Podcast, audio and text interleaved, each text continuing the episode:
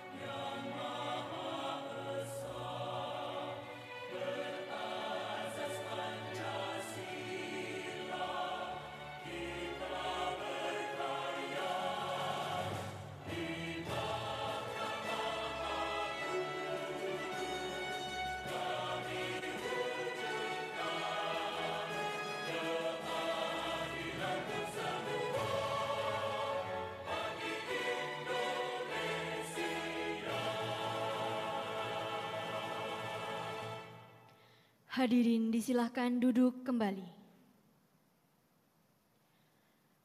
Yang terhormat Presiden Republik Indonesia dan Wakil Presiden Republik Indonesia, yang kami hormati para pimpinan lembaga negara, para duta besar negara sahabat dan perwakilan negara asing, para Menteri Kabinet Indonesia Maju, serta Bapak Ibu yang saat ini mengikuti acara secara virtual.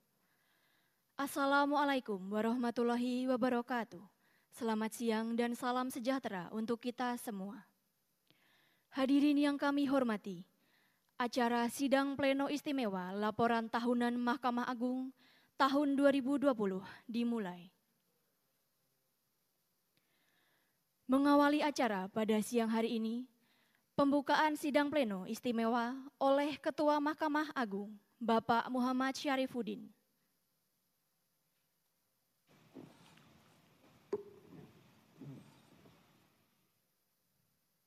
Sidang Istimewa Mahkamah Agung Republik Indonesia dengan agenda tunggal laporan tahunan Mahkamah Agung tahun 2020 pada hari ini Rabu tanggal 17 Februari 2021 dibuka dan terbuka untuk umum.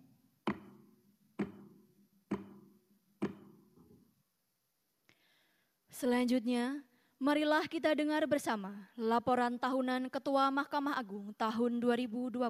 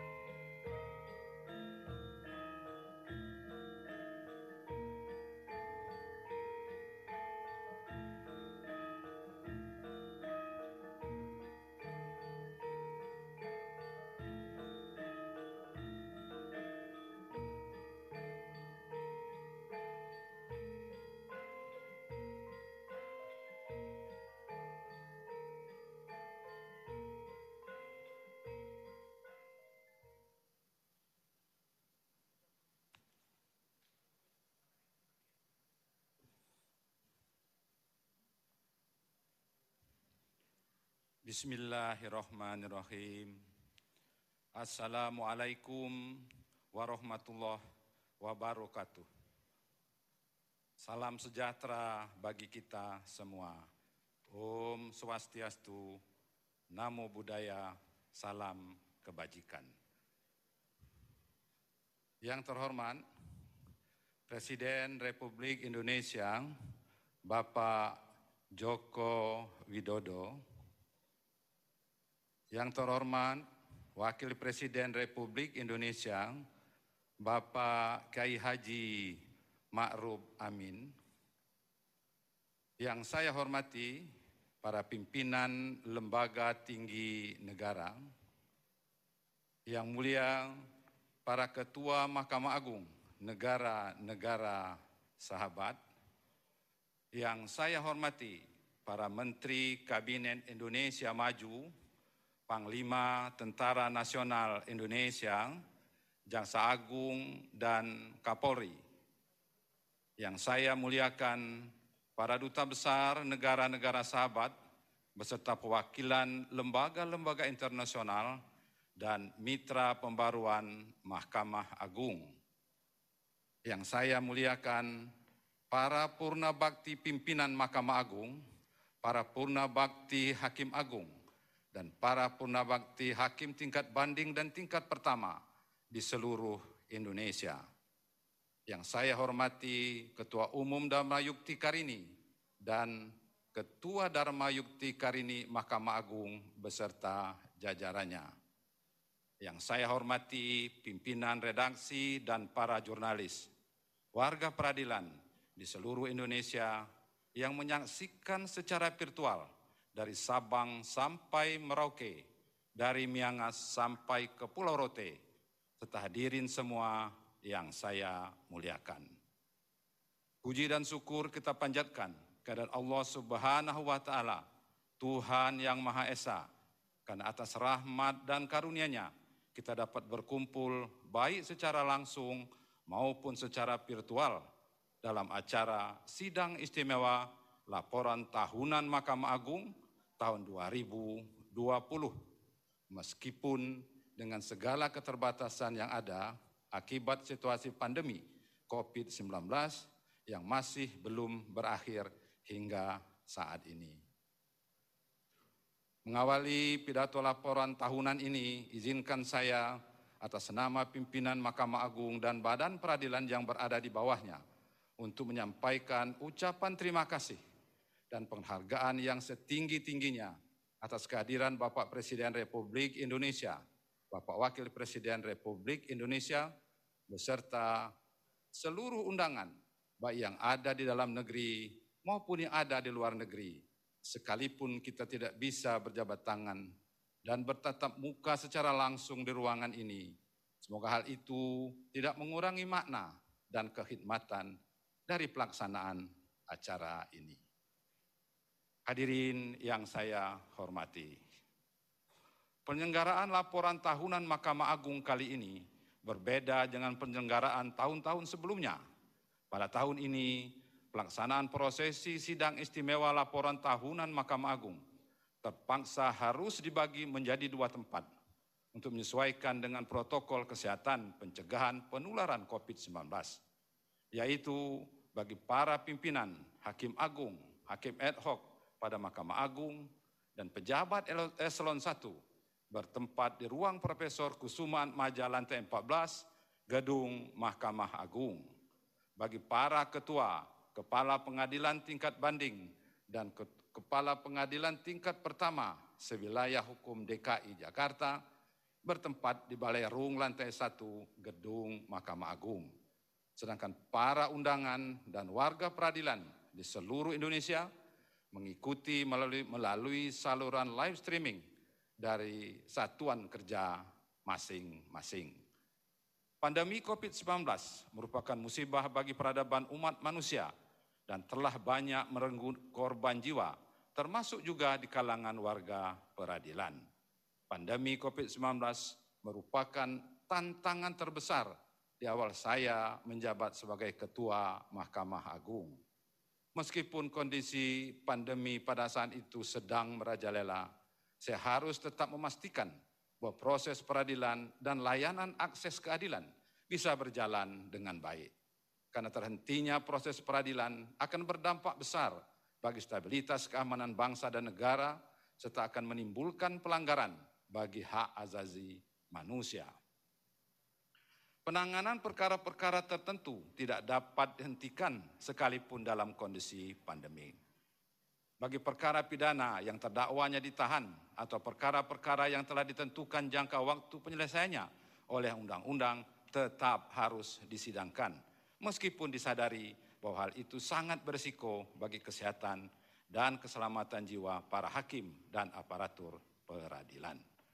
Oleh karena itu, izinkan saya atas nama pimpinan Mahkamah Agung untuk menyampaikan apresiasi dan penghargaan yang setinggi-tingginya kepada para hakim dan aparatur peradilan di seluruh Indonesia yang telah berjuang di gada terdepan dalam menegakkan hukum dan keadilan. Secara khusus, saya menyampaikan turut berduka cita yang sedalam-dalamnya bagi para hakim dan aparatur peradilan yang gugur pada saat menjalankan tugas akibat terinfeksi COVID-19. Saya berdoa semoga mereka yang gugur diberikan tempat yang mulia di sisi Allah Subhanahu wa taala sebagai para suhada karena sejatinya mereka adalah pahlawan bagi penegakan keadilan. Hadirin yang saya muliakan.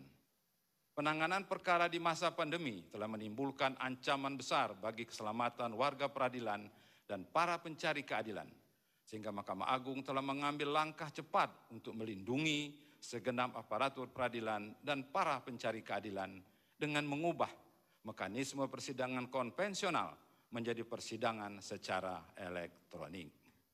Bagi perkara perdata, perkara perdata agama, perkara tata usaha negara, dan perkara tata usaha militer, sejak dua tahun yang lalu telah menerapkan sistem peradilan elektronik berdasarkan Perma nomor 3 tahun 2018 yang kemudian diperbarui dengan Perma nomor 1 tahun 2019 tentang administrasi dan persidangan di pengadilan secara elektronik.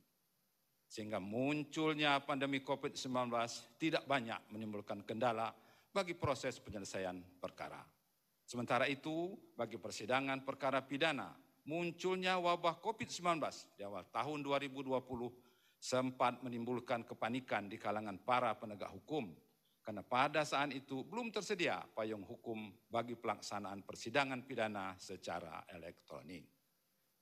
Pada tanggal 29 September 2020, Mahkamah Agung berhasil menerbitkan Perma nomor 4 tahun 2020 tentang administrasi dan persidangan perkara pidana secara elektronik.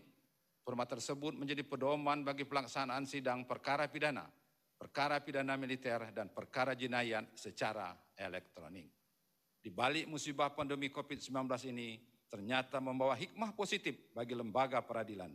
Karena munculnya pandemi COVID-19 telah mendorong untuk lebih cepat terbentuknya regulasi tentang administrasi dan persidangan perkara pidana secara elektronik.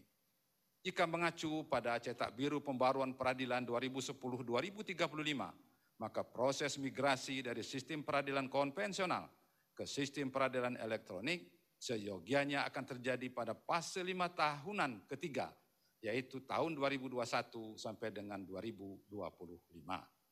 Namun, kita patut bersyukur karena sistem peradilan elektronik telah berhasil diwujudkan setahun lebih cepat dari yang diamanatkan oleh cetak biru pembaruan peradilan 2010-2035 tersebut melindungi keselamatan warga peradilan dan para pencari keadilan merupakan prioritas utama bagi Mahkamah Agung.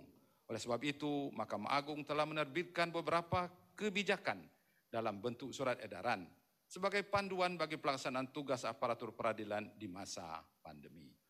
Beberapa kebijakan tersebut antara lain sebagai berikut. Satu, SEMA nomor 1 tahun 2020 sebagaimana telah empat kali diubah dan terakhir dengan SEMA nomor 5 tahun 2020 tentang pedoman pelaksanaan tugas selama masa pencegahan penyebaran coronavirus disease 2019 atau COVID-19 di lingkungan Mahkamah Agung dan badan peradilan yang berada di bawahnya. Dua, SEMA nomor 6 tahun 2020 tentang sistem kerja di lingkungan Mahkamah Agung dan badan peradilan yang berada di bawahnya dalam tatanan normal baru. Tiga, SEMA nomor 8 tahun 2020 sebagaimana telah diubah dengan SEMA nomor 9 tahun 2020 tentang pengaturan jam kerja dalam tatanan normal baru pada Mahkamah Agung dan Badan Peradilan yang berada di bawahnya untuk wilayah Jabodetabek dan wilayah dengan status zona merah COVID-19. Penerbitan kebijakan tersebut bertujuan untuk melindungi aparatur peradilan dari para pencari keadilan dari dan para pencari keadilan dari penyebaran wabah COVID-19 ketika sedang menjalankan tugas di lingkungan peradilan. Hadirin yang saya hormati. Laporan tahunan Mahkamah Agung tahun 2020 mengusung tema optimalisasi peradilan modern berkelanjutan. Tema tersebut mengisyaratkan bahwa konsep peradilan modern tidak cukup hanya dengan menyiapkan regulasi dan membangun perangkat-perangkat teknologi, melainkan harus dapat dirasakan manfaatnya oleh masyarakat dan para pencari keadilan.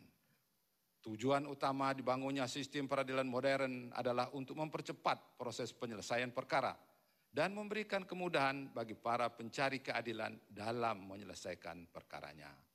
Dengan sistem peradilan elektronik, para pihak dapat mengikuti proses peradilan dari mana saja tanpa harus mengorbankan waktu produktifnya hanya untuk datang langsung ke pengadilan. Selain itu, durasi yang dibutuhkan dalam proses penyelesaian sengketa dapat lebih cepat dan terukur karena semua tahapan dalam proses berperkara telah terjadwal pada sistem perangkat yang terintegrasi. Selanjutnya, saya akan memaparkan capaian-capaian Mahkamah Agung dan Badan Peradilan di bawahnya dalam dua bagian, yaitu capaian di bidang teknis yudisial, dan capaian di bidang kesekretariatan. Dalam rangka mendukung proses penyelenggaraan peradilan pada tahun 2020, Mahkamah Agung telah menerbitkan beberapa regulasi sebagai berikut. Satu, Peraturan Mahkamah Agung nomor 1 tahun 2020 tentang pedoman pemidanaan pasal 2 dan pasal 3 Undang-Undang Pemberantasan Tindak Pidana Korupsi Perma tersebut bertujuan untuk mengurangi disparitas pemidanaan yang tidak bertanggung jawab dalam penerapan pasal 2 dan pasal 3 Undang-Undang Pemberantasan Tindak Pidana Korupsi karena disparitas dalam penjatuhan pidana terhadap perkara-perkara yang memiliki karakteristik permasalahan hukum yang sama dapat menimbulkan ketidakadilan bagi pihak-pihak yang berperkara.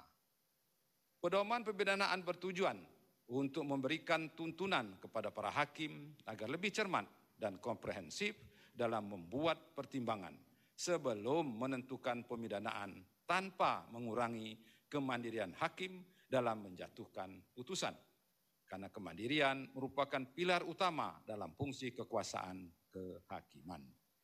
Dua, Perma nomor 2 tahun 2020 tentang perubahan ketiga atas peraturan Mahkamah Agung nomor 7 tahun 2015 tentang organisasi dan tata kerja kepaniteraan dan kesekretariatan pengadilan.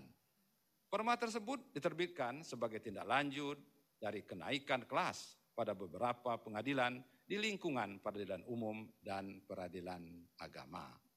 Tiga, Perma nomor 3 tahun 2020 tentang pelaksanaan pemberian tunjangan kinerja pegawai di lingkungan Mahkamah Agung dan Badan Peradilan yang berada di bawahnya. Perma tersebut merupakan tindak lanjut atas peraturan Presiden nomor 8 tahun 2020 tentang tunjangan kinerja pegawai di lingkungan Mahkamah Agung dan Badan Peradilan yang berada di bawahnya. Empat, Perma nomor 4 tahun 2020 tentang administrasi dan persidangan perkara pidana di pengadilan secara elektronik.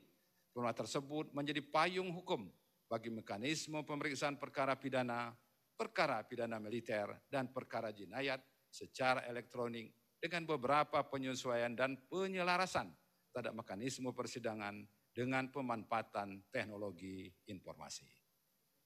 Lima, Perma nomor 5 tahun 2020 sebagaimana diubah dengan Perma nomor 6 tahun 2020 tentang protokol persidangan dan keamanan dalam lingkungan pengadilan. Perma tersebut dibuat untuk mengatur tata tertib persidangan dalam rangka melindungi para hakim, aparatur peradilan, dan para pencari keadilan yang berada di lingkungan pengadilan. Perma ini juga sebagai respon atas banyaknya tindakan penyerangan terhadap hakim dan aparatur peradilan dalam persidangan. Hadirin yang saya muliakan. Selanjutnya, saya akan menyampaikan gambaran penanganan perkara secara umum pada Mahkamah Agung dan Badan Peradilan yang berada di bawahnya sebagai berikut. Beban perkara pada tahun 2020 sebanyak 20.761 perkara yang terdiri dari perkara masuk sebanyak 20.544 perkara dan sisa perkara tahun 2019 sebanyak 217 perkara. Dari jumlah beban tersebut, Mahkamah Agung berhasil memutus sebanyak 20.562 perkara dan sisa perkara tahun 2020 adalah sebanyak 199 perkara. Sisa perkara tersebut adalah yang terendah sepanjang sejarah berdirinya Mahkamah Agung. Dengan demikian, rasio produktivitas memutus Mahkamah Agung pada tahun 2020 adalah sebesar 99,04 persen atau lebih tinggi dari indikator kinerja utama yang ditetapkan oleh Mahkamah Agung yaitu sebesar 70 persen. Dengan jumlah hakim agung yang relatif lebih sedikit dari tahun sebelumnya, sekalipun jumlah perkara yang diterima tahun 2020 merupakan yang terbanyak dalam sejarah, namun Mahkamah Agung tetap mampu memutus perkara dengan jumlah terbanyak sepanjang sejarah dengan tanpa mengurangi kualitas putusan. Meskipun dalam situasi pandemi yang memperlakukan sistem kerja secara work from home atau WFO dan work from work from office, uh, uh, work from home dan work from office.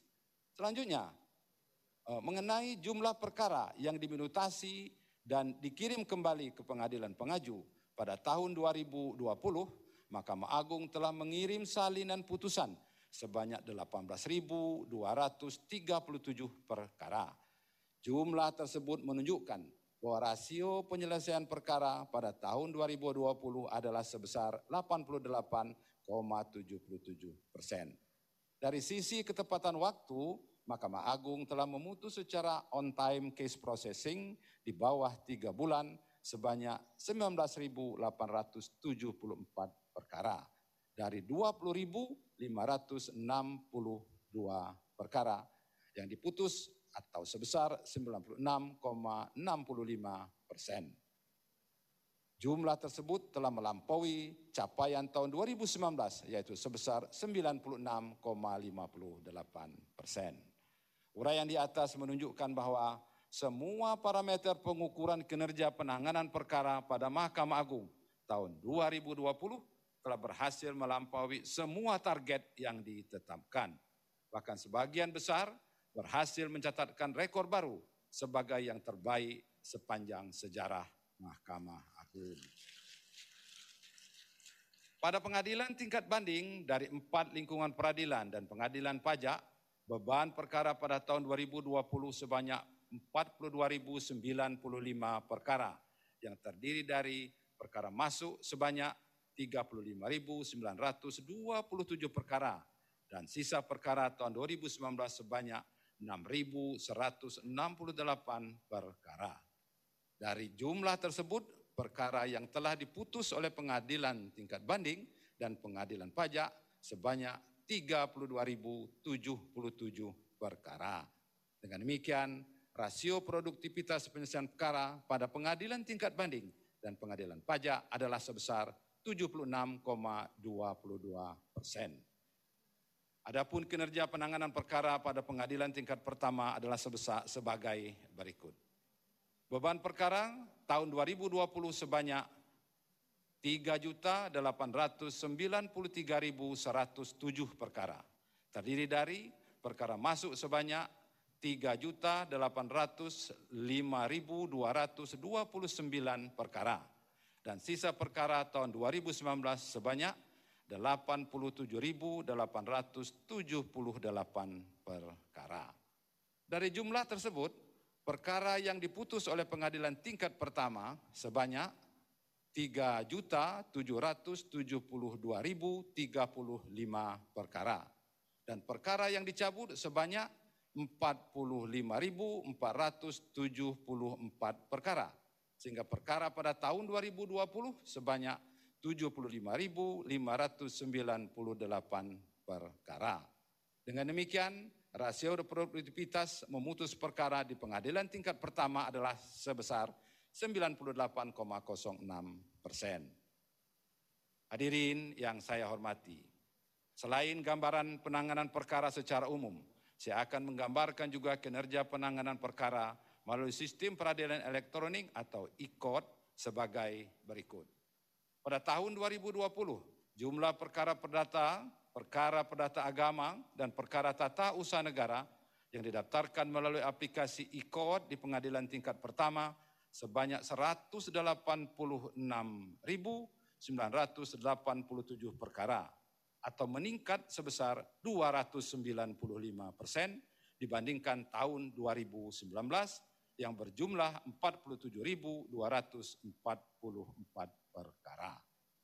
Dari jumlah tersebut, sebanyak 8.560 perkara telah disidangkan secara e-litigation.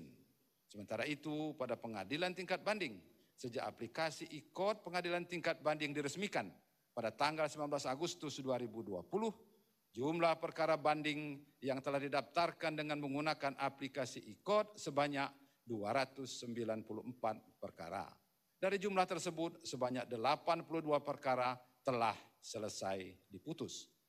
Jumlah pengguna terdaftar dan pengguna lainnya yang menggunakan layanan e-court sampai dengan tanggal 31 Desember 2020 tercatat sebanyak 119.409 pengguna yang terdiri dari 36.077 pengguna terdaftar dari kalangan advokat dan 83.332 pengguna lainnya dari kalangan perorangan, pemerintah, badan hukum, dan kuasa insidentil.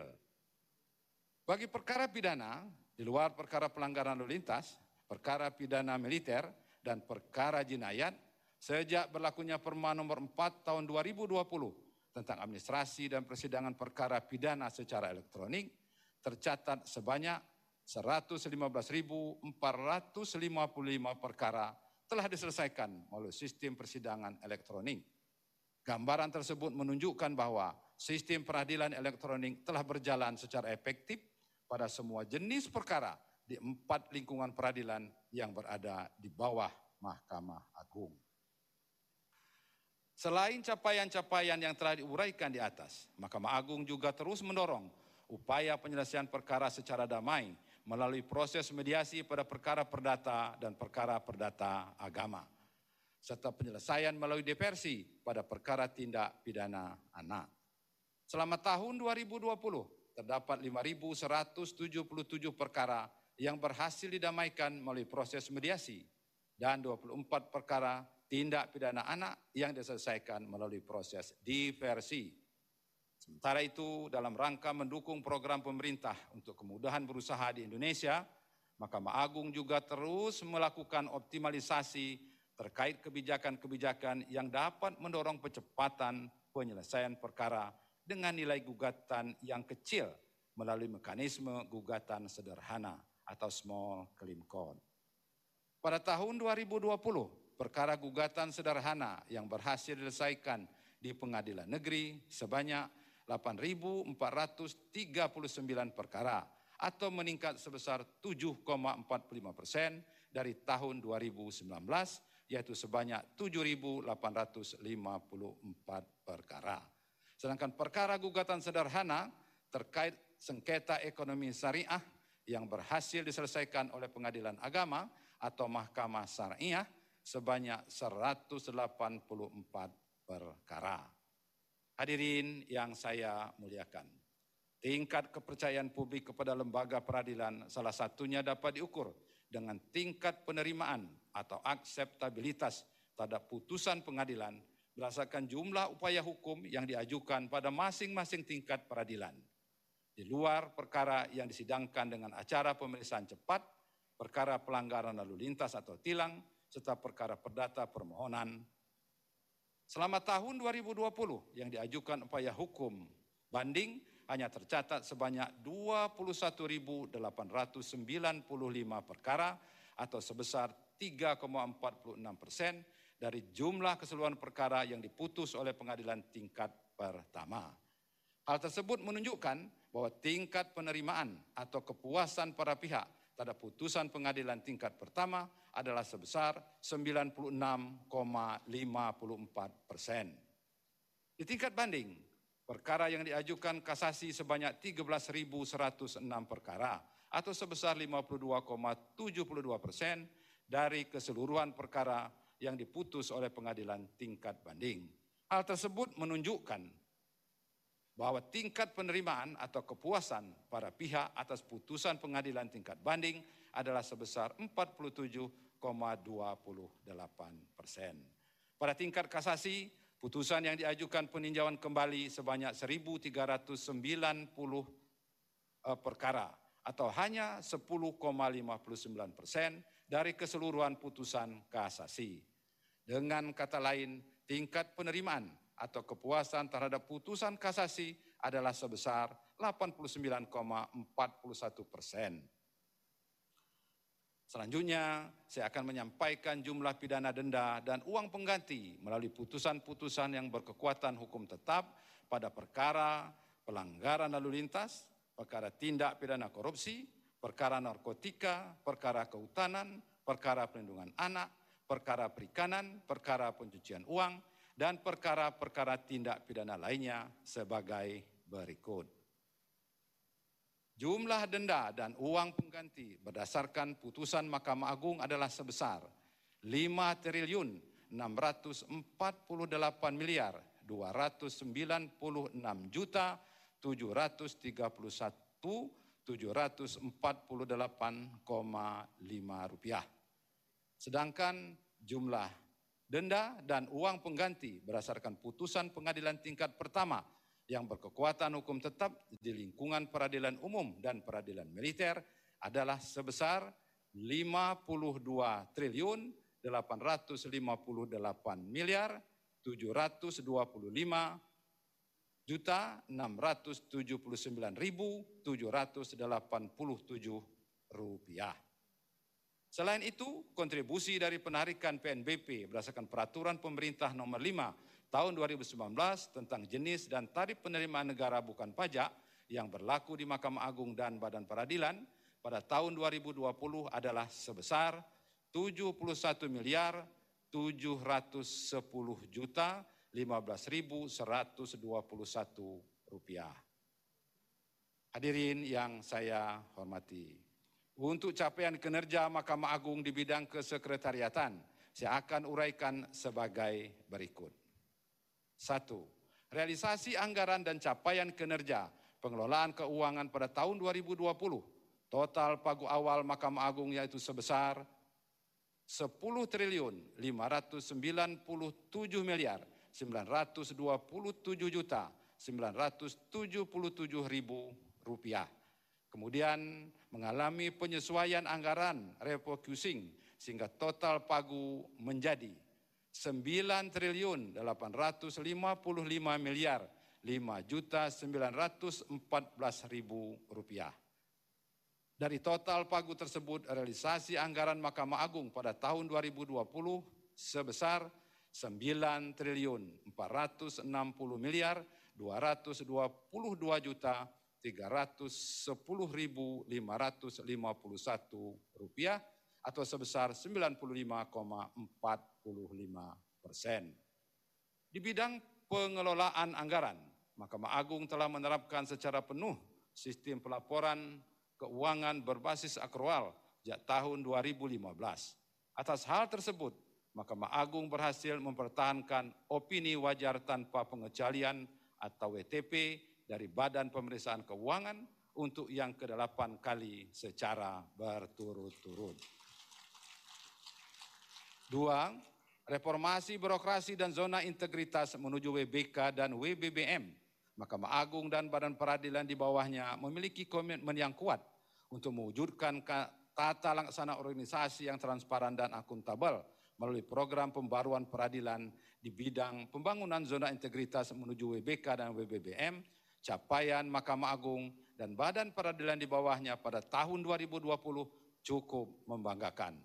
Sebanyak 85 satuan kerja berhasil meraih predikat wilayah bebas korupsi atau WBK yang salah satunya setingkat eselon 1 yaitu Direktorat Jenderal Badan Peradilan Agama dan sembilan satuan kerja mendapat predikat wilayah birokrasi bersih dan melayani atau WBBM dari Kementerian Pendayagunaan Aparatur Negara dan Reformasi Birokrasi. Dengan demikian, sejak tahun 2018 hingga tahun 2020 tercatat sebanyak 155 satuan kerja yang telah mendapatkan predikat WBK dan 9 satuan kerja yang telah mendapat predikat WBBM.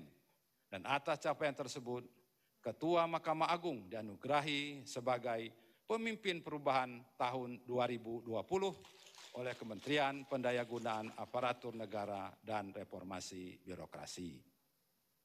Hal ini menunjukkan bahwa Mahkamah Agung dan Badan Peradilan di bawahnya serius dalam mewujudkan birokrasi yang bersih, transparan, dan akuntabel menuju terwujudnya Badan Peradilan Indonesia yang agung. Tiga, capaian bidang pengelolaan sumber daya manusia Mahkamah Agung melalui Balitbang Diklat Kumdil telah melakukan pengembangan kompetensi sumber daya manusia melalui pelatihan terhadap 20.114 aparatur yang terbagi kepada dua bidang kompetensi pelatihan, yaitu pelatihan di bidang teknis serta pelatihan di bidang manajemen dan kepemimpinan. Realisasi program pelatihan aparatur peradilan pada tahun 2020 telah mampu melampaui target yang direncanakan yaitu untuk pelatihan teknis judisial berhasil melatih dan mendidik sebanyak 3.221 aparatur atau sebesar 107,9 persen dari target yang direncanakan yaitu sebanyak 2.986 aparatur. Sementara itu, untuk pelatihan manajemen dan kepemimpinan telah berhasil melatih dan mendidik sebanyak 16.893 aparatur atau sebesar 384,01 persen dari target yang direncanakan yaitu 4.399 aparatur. Jumlah tersebut sekaligus telah mencatatkan rekor pada Museum Rekor Dunia Indonesia, MURI, atas prestasi dalam pelaksanaan diklat aparatur terbanyak sepanjang tahun 2020. Hadirin yang saya muliakan. Perlu saya sampaikan juga terkait kinerja pengawasan dan penegakan disiplin aparatur pada Mahkamah Agung dan Badan Peradilan yang berada di bawahnya sebagai berikut. Pada tahun 2020, Mahkamah Agung melalui Badan Pengawasan telah menerima pengaduan sebanyak 3.569 pengaduan. Dari jumlah tersebut sebanyak 2.137 pengaduan telah selesai diproses. Sedangkan sisanya sebanyak 1.432 pengaduan masih dalam proses penanganan. Sepanjang tahun 2020, Mahkamah Agung bersama-sama dengan Komisi Yudisial telah menggelar sidang Majelis Kehormatan Hakim atau MKH sebanyak satu kali dengan hasil akhir hukuman disiplin berupa sanksi berat hakim non palu selama dua tahun. Menyangkut surat rekomendasi penjatuhan sanksi disiplin yang berasal dari Komisi Yudisial yang diajukan ke Mahkamah Agung pada tahun 2020 berjumlah 52 rekomendasi. Sebanyak 11 rekomendasi telah ditindaklanjuti dengan penjatuhan sanksi. Sebanyak 41 rekomendasi tidak dapat ditindaklanjuti berdasarkan alasan sebagai berikut. 39 rekomendasi terkait dengan teknis yudisial dan dua rekomendasi karena terlapor sudah lebih dulu dijatuhi sanksi oleh Mahkamah Agung. Untuk jumlah dan jenis hukuman disiplin yang dijatuhkan kepada hakim dan aparatur peradilan termasuk rekomendasi dari Komisi Judisial dalam periode tahun 2020 adalah sebanyak 162 hukuman disiplin dengan rincian sebagai berikut. Hakim dan hakim ad hoc sebanyak 97 sanksi. Pejabat teknis yang terdiri dari panitra, panitra muda, panitra pengganti, jurusita, dan jurusita pengganti sebanyak 43 sanksi. Pejabat struktural dan pejabat kesekretariatan sebanyak sembilan sanksi. Staf dan pegawai pemerintah non pegawai negeri sebanyak 13 sanksi. Hadirin yang saya hormati. Demikianlah secara garis besar upaya dan capaian kinerja Mahkamah Agung selama tahun 2020. Kami menyadari pasti masih ada kekurangan-kekurangan yang perlu diperbaiki. Namun Mahkamah Agung selalu optimis dan tidak akan pernah berhenti untuk selalu berupaya menjadi lebih baik. Semangat, kerja keras, dan cita-cita yang besar menjadi modal utama untuk meniti langkah sukses berikutnya dalam mewujudkan Badan Peradilan Indonesia yang agung melalui modernisasi peradilan. Saya menyampaikan penghargaan dan ucapan terima kasih yang setinggi-tingginya kepada Mahkamah Agung Negara-Negara Sahabat, perwakilan negara sahabat, lembaga-lembaga negara, kementerian dan lembaga pemerintah non-kementerian, pemerintah daerah, perguruan tinggi, dan lembaga pendidikan lainnya, mitra perbankan, taspen, lembaga-lembaga yang menjadi mitra Mahkamah Agung, baik yang dari dalam negeri maupun dari luar negeri, media massa, organisasi kemasyarakatan, lembaga swadaya masyarakat, organisasi-organisasi advokat, para pihak swasta, dan semua pihak lainnya yang telah berkontribusi sesuai dengan peran masing-masing dalam mendukung upaya mewujudkan peradilan Indonesia yang agung dan modern. Secara khusus, saya juga menyampaikan terima kasih kepada para pimpinan Mahkamah Agung, para hakim agung dan hakim ad hoc pada Mahkamah Agung, panitra dan sekretaris Mahkamah Agung, para direktur jenderal dari empat lingkungan peradilan, dan para kepala badan pada Mahkamah Agung beserta seluruh jajaran Mahkamah Agung dan badan peradilan di bawahnya atas kerja keras dan pengabdian yang tulus dalam melaksanakan tugas peradilan sehingga kita mampu meraih capaian-capaian yang sangat membanggakan ini. Sebelum menutup pidato ini, saya ingin menyampaikan sebuah pesan untuk kita semua. Di balik semua musibah yang terjadi, selalu ada hikmah kebaikan yang bisa kita petik. Karena Allah Subhanahu wa taala tidak pernah menurunkan sesuatu ke muka bumi ini dengan sia-sia. Maka tugas kita adalah mengambil hikmah dari setiap kebaikan itu agar kita senantiasa menjadi insan yang bersyukur. Akhirnya, marilah kita sama-sama berdoa. Semoga musibah pandemi COVID-19 ini dapat segera berakhir dan kita semua bisa menjalani kehidupan secara normal kembali. Amin. Ya Rabbal Alamin. Wabillahi taufik wal hidayah. Wassalamualaikum warahmatullahi wabarakatuh.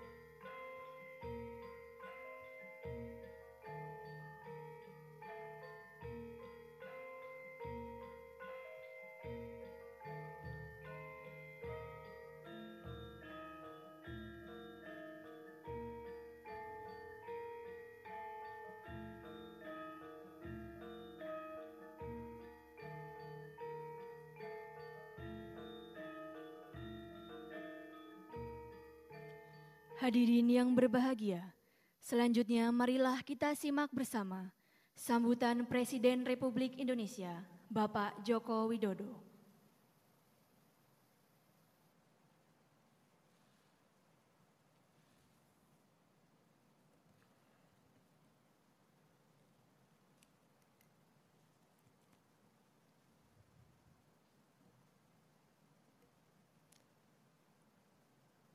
Bismillahirrahmanirrahim. Assalamualaikum warahmatullahi wabarakatuh. Salam sejahtera bagi kita semuanya. Om Swastiastu, Namo Buddhaya, salam kebajikan. Yang saya hormati Wakil Presiden Republik Indonesia, yang saya hormati Ketua Mahkamah Agung, Bapak Dr. Haji Muhammad Sarifuddin, SHMH, beserta para wakil ketua dan seluruh jajaran Hakim Agung. Yang saya hormati pimpinan dan anggota lembaga-lembaga negara, yang saya hormati pimpinan Mahkamah Agung negara-negara sahabat yang hadir, yang saya hormati yang mulia, Duta Besar negara-negara sahabat, yang saya hormati para menteri Kabinet Indonesia Maju, yang saya hormati keluarga besar, warga peradilan dari seluruh tanah air, hadirin dan undangan yang berbahagia. Krisis kesehatan global akibat pandemi COVID-19 mengubah seluruh tatanan kehidupan secara drastis, mendorong penerapan cara-cara baru, termasuk penyelenggaraan peradilan. Penyelenggara peradilan dipaksa bertransformasi lebih cepat. Pandemi mengharuskan kita bekerja dengan cara-cara baru untuk mematuhi protokol kesehatan, mengurangi pertemuan tatap muka, dan mencegah kerumunan. Cara kerja baru itu kita lakukan dengan mengakselerasi penggunaan teknologi informasi, baik dalam bentuk e-code maupun e-litigation, sehingga pelayanan kepada masyarakat pencari keadilan tidak terganggu. Dan kualitas keputusan, putusan juga tetap terjaga. Saya mencatat sebelum pandemi, Mahkamah Agung sudah memiliki rencana besar untuk menggunakan teknologi informasi di lingkungan peradilan. Datangnya pandemi justru mempercepat terwujudnya rencana besar tersebut. Dan tadi sudah banyak disampaikan oleh Bapak Ketua Mahkamah Agung.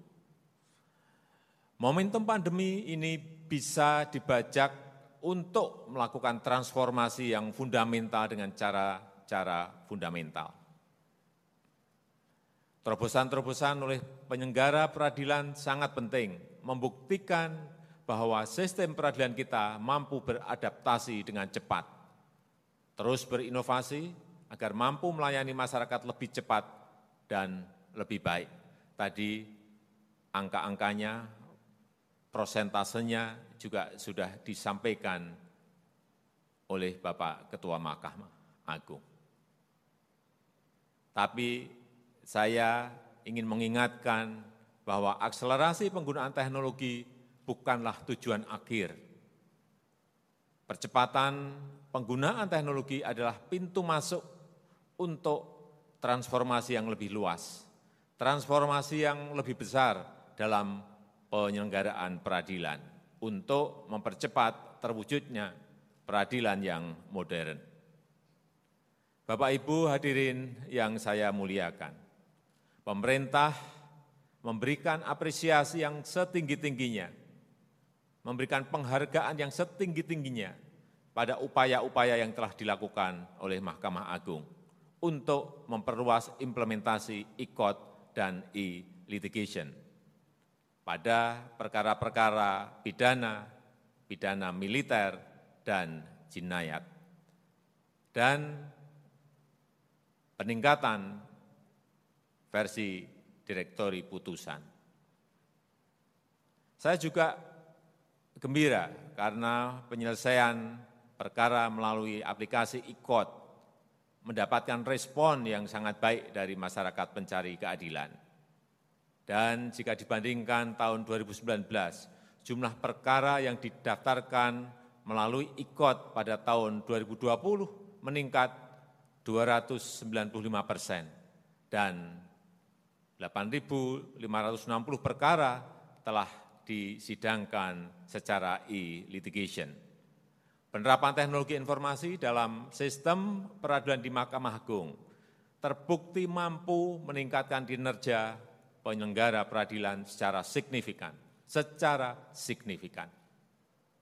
Jumlah perkara yang diterima terbanyak dalam sejarah, perkara yang diputus juga terbanyak sepanjang sejarah, tentu ini bisa dilakukan tanpa mengurangi kualitas putusan. Saya berharap Mahkamah Agung terus meningkatkan kualitas aplikasi IKOT, termasuk standarisasi kewajiban para pihak, pemeriksaan saksi dan ahli secara daring, salinan putusan atau e-verdict, juga perluasan aplikasi e-code untuk perkara-perkara perdata yang bersifat khusus. Hadirin yang saya hormati, upaya-upaya untuk melakukan reformasi peradilan melalui penerapan sistem peradilan yang modern adalah keharusan. Sebagai benteng keadilan, Mahkamah Agung dapat mewujudkan kepastian hukum bagi masyarakat, pelaku usaha, dan investor melalui keputusan-keputusan yang mengurangi disparitas pemidanaan. Dengan kinerja dan reputasi yang semakin baik, Mahkamah Agung dapat menghasilkan putusan-putusan landmark decisions dalam menggali nilai-nilai dan rasa keadilan masyarakat, sehingga lembaga peradilan menjadi lembaga yang semakin terpercaya. Saya rasa itu yang bisa saya sampaikan pada kesempatan yang baik ini. Terima kasih. Wassalamualaikum warahmatullahi wabarakatuh.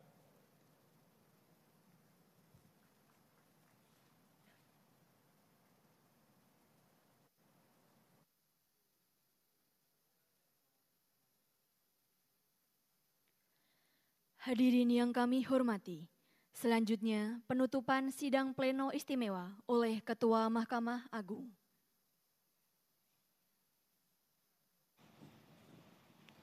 Sidang istimewa Mahkamah Agung Republik Indonesia dinyatakan ditutup.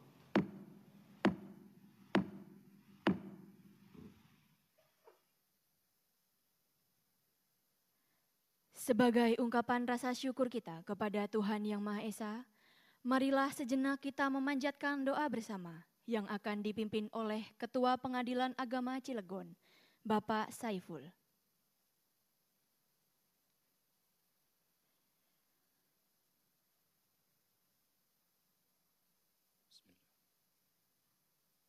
Assalamualaikum warahmatullahi wabarakatuh. أعوذ بالله من الشيطان الرجيم بسم الله الرحمن الرحيم الحمد لله رب العالمين والصلاة والسلام على أشرف الأنبياء والمرسلين وعلى آله وصحبه أجمعين Ya Allah, Ya Sami'ad Du'a. Saat ini kami amat berbahagia karena berkat taufik dan ridhamu, laporan tahunan Mahkamah Agung telah berjalan dengan lancar dan khidmat. Rasa syukur kami yang amat mendalam kepadamu ya Rabbana. Tak pernah putus asa kami memohon dan panjatkan doa. Rahmat dan hidayahmu senantiasa kami damba, agar lembaga peradilan dan bangsa kami semakin maju dan sejahtera. Ya Allah Tuhan yang Maha Kuasa, saat ini hampir satu tahun, bangsa kami diuji dengan virus corona yang mengguncang dunia. Kami yakin ya Allah, bahwa tidaklah setiap penyakit itu ada, pasti engkaulah penyembuhnya.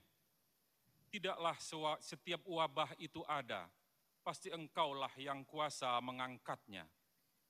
Tidaklah setiap kesulitan itu melanda, pasti hanya engkaulah pemilik jalan keluarnya. Ya Rob, jagalah kami, para pemimpin kami, saudara sebangsa dan setanah air kami, dari fitnah, wabah, dan bencana.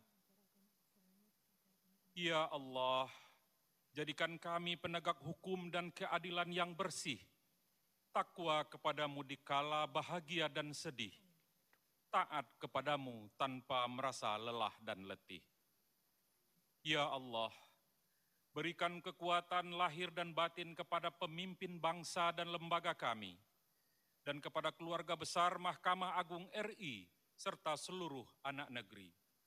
Kokohkan persaudaraan kami, dan pertautkan hati kami, tautan hati yang saling memberi dan saling melengkapi.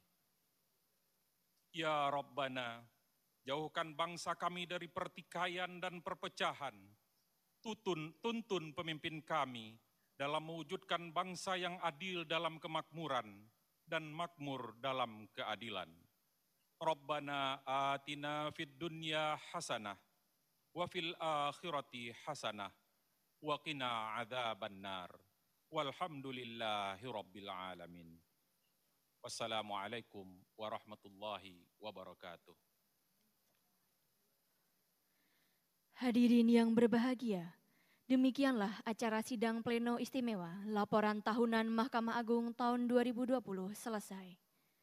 Selanjutnya, Presiden Republik Indonesia dan Wakil Presiden Republik Indonesia berkenan meninggalkan tempat acara video conference.